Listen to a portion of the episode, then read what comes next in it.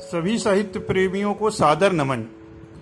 आइए फणीश्वरनाथ रेणु जी के प्रसिद्ध उपन्यास महिला आंचल से सरंगा सदा वृक्ष की धुन देखते हैं। ग्यारहवें अध्याय में स्वयं रेणु जी ने इसे लिखा है। बहुत ही सुंदर आंचलिक धुन। आइए सरंगा सदा वृक्ष सुनते हैं रेणु के इस प्रसिद्ध आंचलिक उपन्यास महिला आंचल से। नहीं तोराया है प्यारी ते तरवरिया से। नहीं तोरा पास में तीर जी। कौन चीज़ से मर लू बटोहिया के। धरती लोटावेला बे पीर जी। धरती लोटेला बे पीर जी।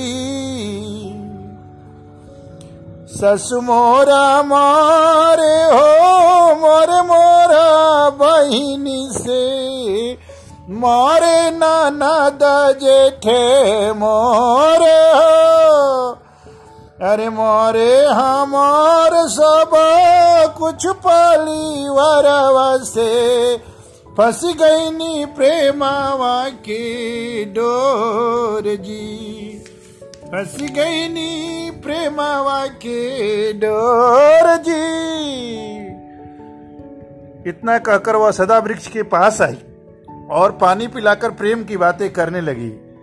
आजू की रतिया हो प्यारे, यही देवी ताओ जी। आजू की रतिया हो प्यारे यही देवी ताओ जी। आगे लिखते हैं, रेणु जी। अरे श्रुते ले दे बोहे प्यारे, लाली पलंगिया से खाए ले गुआ खिली पान जी। याद जो आवे हो प्यारी तो हरी सूरतिया से साले करे जावा में पीर जी आहे।